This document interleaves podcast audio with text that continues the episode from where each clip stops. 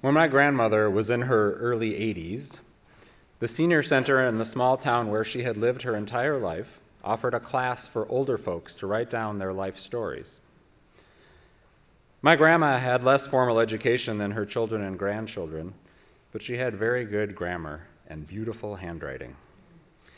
And in that handwriting, she wrote out dozens of pages about her life, her parents' life, and her lives, the lives of her children. My mom typed up the handwritten notes on an early version of a Macintosh computer. I did a bit of proofreading, and copies of this book, in little gray binders, were printed out for my grandma's five children and 16 grandchildren. My grandma chose the title, Clouds and Rainbows, to reflect the ups and downs of life. There were indeed some very down times in her life the death of one of her brothers at the age of 17 in a drowning accident, and the economic challenges for her, for her immigrant father and the working class rural family she lived in. But on the whole, my grandma centered her story on satisfaction and gratitude gratitude for relationships, gratitude for church and for health and for the gift of life. After she wrote her autobiography, she went on to live another 15 years. This meant that some milestones, like her first overseas trip at the age of 89, did not get written down. But I've been very grateful to have all that she did record. And I don't doubt that my grandma's focus on the rainbows instead of the clouds played a role in her longevity. It wasn't until after my grandmother's death that I started to understand that more clouds had crossed her life than she had written down. Some of those clouds were quite dark. For example, the effects of alcohol abuse on family members across generations is absent from her narrative. Less denial of those problems along the way probably would have been helpful, but my grandma was not one to dwell on the negative. And as a number of wise thinkers have noted, wishing for a better past is not a productive use of time. Having a somewhat rose colored view of what has happened to you in your personal life is not a crime. In fact, science is finding that it's probably even good for you. Research psychologists have a term for the common human tendency to polish our memories. It's called fading affect bias. It's a bias that most brains have to retain more positive views of our past and to more quickly forget the intensity of negative experiences. The studies on this are quite interesting. In one study, researchers had the subjects keep diaries of the events of their daily lives and the emotional intensity of their feelings at the time. After 30 days of diary keeping, the researchers took away the diaries and held on to them for periods of time. Then they would go back and ask the subjects about the everyday events they had written about, without telling them the emotions they had originally recorded. As it turned out, the intensity of the negative emotions around past events had faded from their memories pretty quickly. The more positive feelings stuck around. The overall narrative of their lives sweetened with time. In an era when caring and aware Americans are desperately worried about what has become of the idea of truth, a human tendency toward inaccurate remembering may seem concerning. But psychologists are actually fine with fading affect bias in individuals. Like my grandma, psychologists know that you can't do anything about what, what's happened to you in the past except interpret it and decide what to focus on. The natural tendency to retain more intense positive feelings is seen as contributing to a positive self concept and good mental health. A person can go too far in ignoring the negative. Failure to acknowledge and learn from your mistakes and then repeating them is bad for you and others. But a museum exhibit of your daily life, curated by emphasizing the positive, has psychology's stamp of approval. We are fortunate today to live in a time of ever greater understanding of the human mind, of memory, and how our brains try to keep themselves healthy. Earlier generations, such as those who fought in World War I or World War II, had much less brain science and psychology to work with. Just now, we heard Mibs, Pearson, Re- Re- Mibs Pearson's recollection of her father, who was seriously injured in World War I. He never talked about what happened until almost the end of his life. The year he died, 1980, was the year that post traumatic stress disorder was first officially recognized as a diagnosis by the psychiatric community. Like so many soldiers before him, he was expected to keep his war memories to himself. It was the manly thing to do. And the fact that he and other veterans held so many secrets helped Americans artificially sweeten our country's past. It's a fine line for individuals to walk, emphasizing the positive memories while also being real about the past. Using reason, brain science, and knowledge of self, each person has to decide what's best. Another combat veteran, my partner's 94 year old uncle, has never talked about his time in World War II. And he's had a long life of good personal relationship and personal relationships and career successes. That's the path that worked for him. Countless veterans have chosen this path over the past century, not wanting to relive their experiences by t- retelling them, not wanting to disturb others by describing what it was like to witness or take part in some of humanity's most gruesome acts. Veterans may also not want to revisit what psychologists call moral injury. Moral injury occurs when people have experiences that violate their deepest and most closely held values and principles.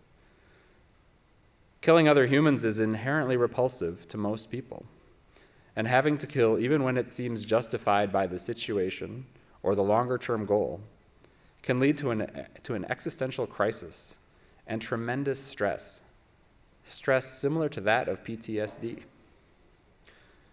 Moral injury is an emerging field of study. In recent years, the American military has examined the effects of war on pilots of unmanned drones. These pilots work remotely and may be thousands of miles from the war zone. But researchers have learned that some drone pilots experience stress levels similar to those of combat soldiers on the ground. Because the drone pilots know they are taking lives, sometimes of civilians. The physical distance allowed by the technology is not enough to override the humanity of the victims, or enough to override the humanity of the pilots. As Mib said, war changes everyone who serves. And we can be grateful to those who help us understand and remember what war is really like, especially in this era of increased glorification of militarism. This points to a big difference between how individuals address their past and how a country addresses its past. It's one thing to not want to talk about the horrors that you personally experienced on a battlefield in Europe or Asia. It's quite another for a, a, country not to fully reckon with the roles that war and other kinds of violence have played in its history and the effects of on tens of millions of people on the front lines and elsewhere. United States military history is always in danger of being revised, exalted, glossed over, or reduced to questionable shorthand. If you voted Thank a Veteran is a fresh example from just this past week. We can certainly be grateful to veterans for their commitment to our country's sovereignty and to its ideals. But America's military forays into Iraq, to cite just one instance, did not protect our freedom to cast ballots this past Tuesday. It is not disrespectful to point this out. It matters greatly how our country remembers its own history, and that we do so accurately, for the sake of veterans and for those who will serve the military in the future. One truth about our history is that Veterans Day was not always Veterans Day, as Reverend Kelly mentioned in our story earlier. The 11th hour of the 11th day of the 11th month, back in 1918, was when the fighting between the Allied forces and Germany came to a halt, bringing about the end of World War I. In the early years after the war, the emphasis of Armistice Day was on remembering the heroism of those who fought and died, and on promoting peace so that no such war would ever happen again. In 1926, governors, Congress urged governors around the country to observe the day with thanksgiving and prayer, and exercises designed to perpetuate peace through goodwill and mutual understanding between nations. In 1928, the US and other countries, including Germany and Japan, signed a treaty to abandon war as a tool of national policy. In 1938, Armistice Day became an official national holiday dedicated to the idea of world peace. But by 1938, as students of history know, the idea of there being no more war had become fantasy. As C.S. Lewis, the Christian author and theologian, said, a terrified and angry pacifism is one of the roads that lead to war. In 1939, Germany invaded Poland, and World War II began. Eventually, 16 million Americans served in the armed forces during World War II, four times the number in World War I. And the military death toll quadrupled as well. The war created a huge new wave of veterans who were joined in the early 1950s by veterans of the Korean War. This new generation of veterans led President Eisenhower to change the name of Armistice Day to Veterans Day so that all veterans would be included. This altered the meaning and the focus of the day. As Military Veterans for Peace says on its website, Armistice Day was flipped from a day for peace into a day for a display of day for displays of militarism. Honoring the warrior quickly morphed into honoring the military and glorifying war. Veterans for Peace, which promoted the idea of ringing bells this morning, bells we are hearing from our neighboring congregations right now, they've been working for some time to change the name and thus the focus from Veterans Day back to Armistice Day. Not so that we forget veterans, but that so we remember peace. I want to add two quick thoughts to that. One is that Memorial Day, which was originally intended to honor those who died in war, has to some extent also morphed into a second Veterans Day, with some parades celebrating militarism more than honoring sacrifice. And my second thought is that the United States may have a habit of offering holidays in lieu of real structural change. Remembering veterans for a day is good, but how about maintaining and expanding their health care? How about making homeless veteran an obsolete term? Labor Day is another day to pause and thank, but how about guaranteeing living wages and making it easier for workers to organize? Even Mother's Day, another day to pause and thank, but many of the moms I know would gladly trade brunch for a year of paid parenting leave and more funding for childcare.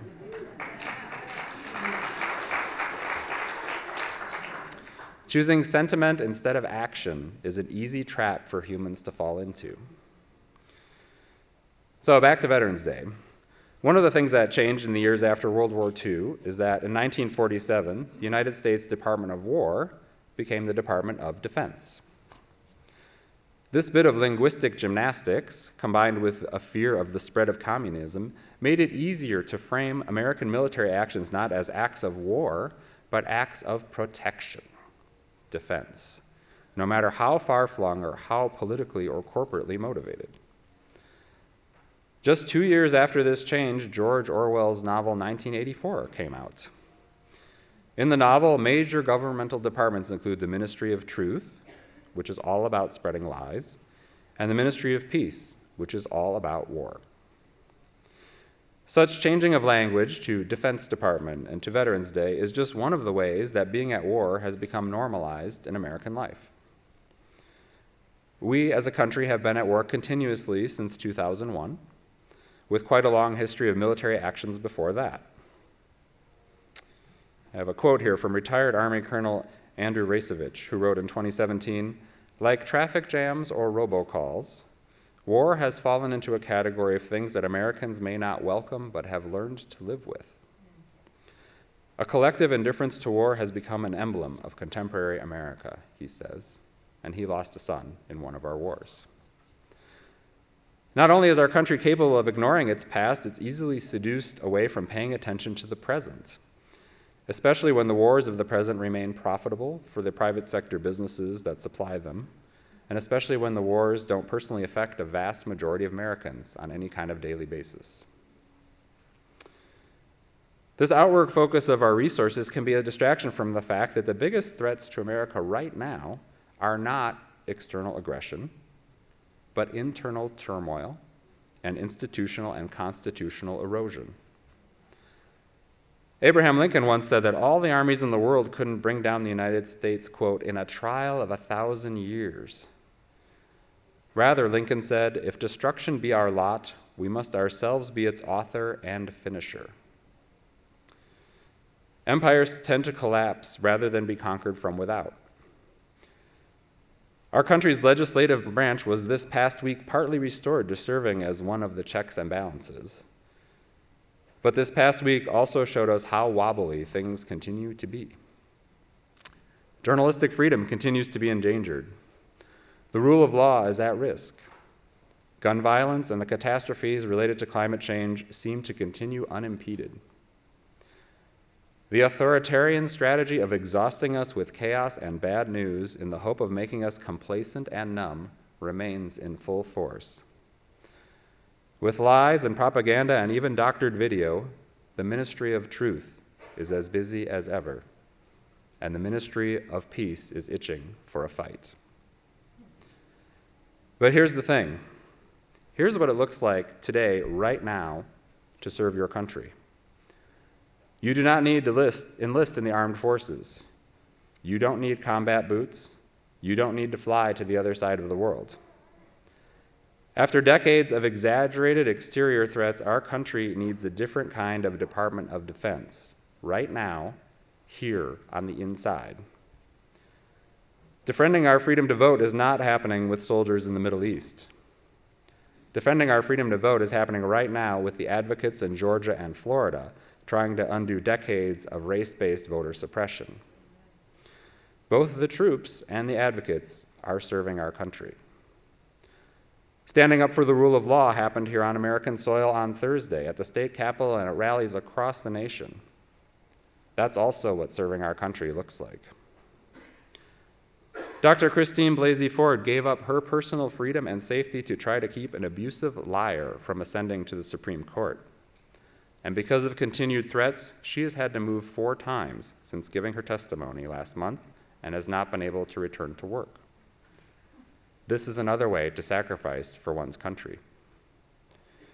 And you know who's arriving at the US Mexico border? Yes, US troops are there, sent by a commander in chief. But as Mibbs pointed out, they don't pick the battles, they have to follow orders. So we don't blame the soldier for the poor choices of the leader. What's more important at the border is that there are volunteers right now all along it. They're helping migrants apply for asylum, leaving them water, cooking them food, and welcoming, welcoming them in the most basic and human ways. This is also a way to serve one's country, to help it live into its highest ideals as a beacon for true freedom, freedom whenever it falls short. There's a lot happening.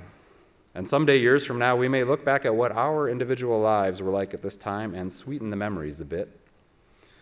The intensity of emotions may fade, and we may not quite remember how relentless and at times overwhelming it all felt. That would be normal and okay. But right now, it's too early for the sweetening to begin. We need to take breaks and take care of ourselves, but denial of what our country is really like is how we got here in the first place. There are still plenty of dark clouds, but there are also the rainbows of opportunity for each of us to help bend the course of history. May each of us find the best use for our gifts, and may each of us serve our country. Forward together is the only way. May it be so.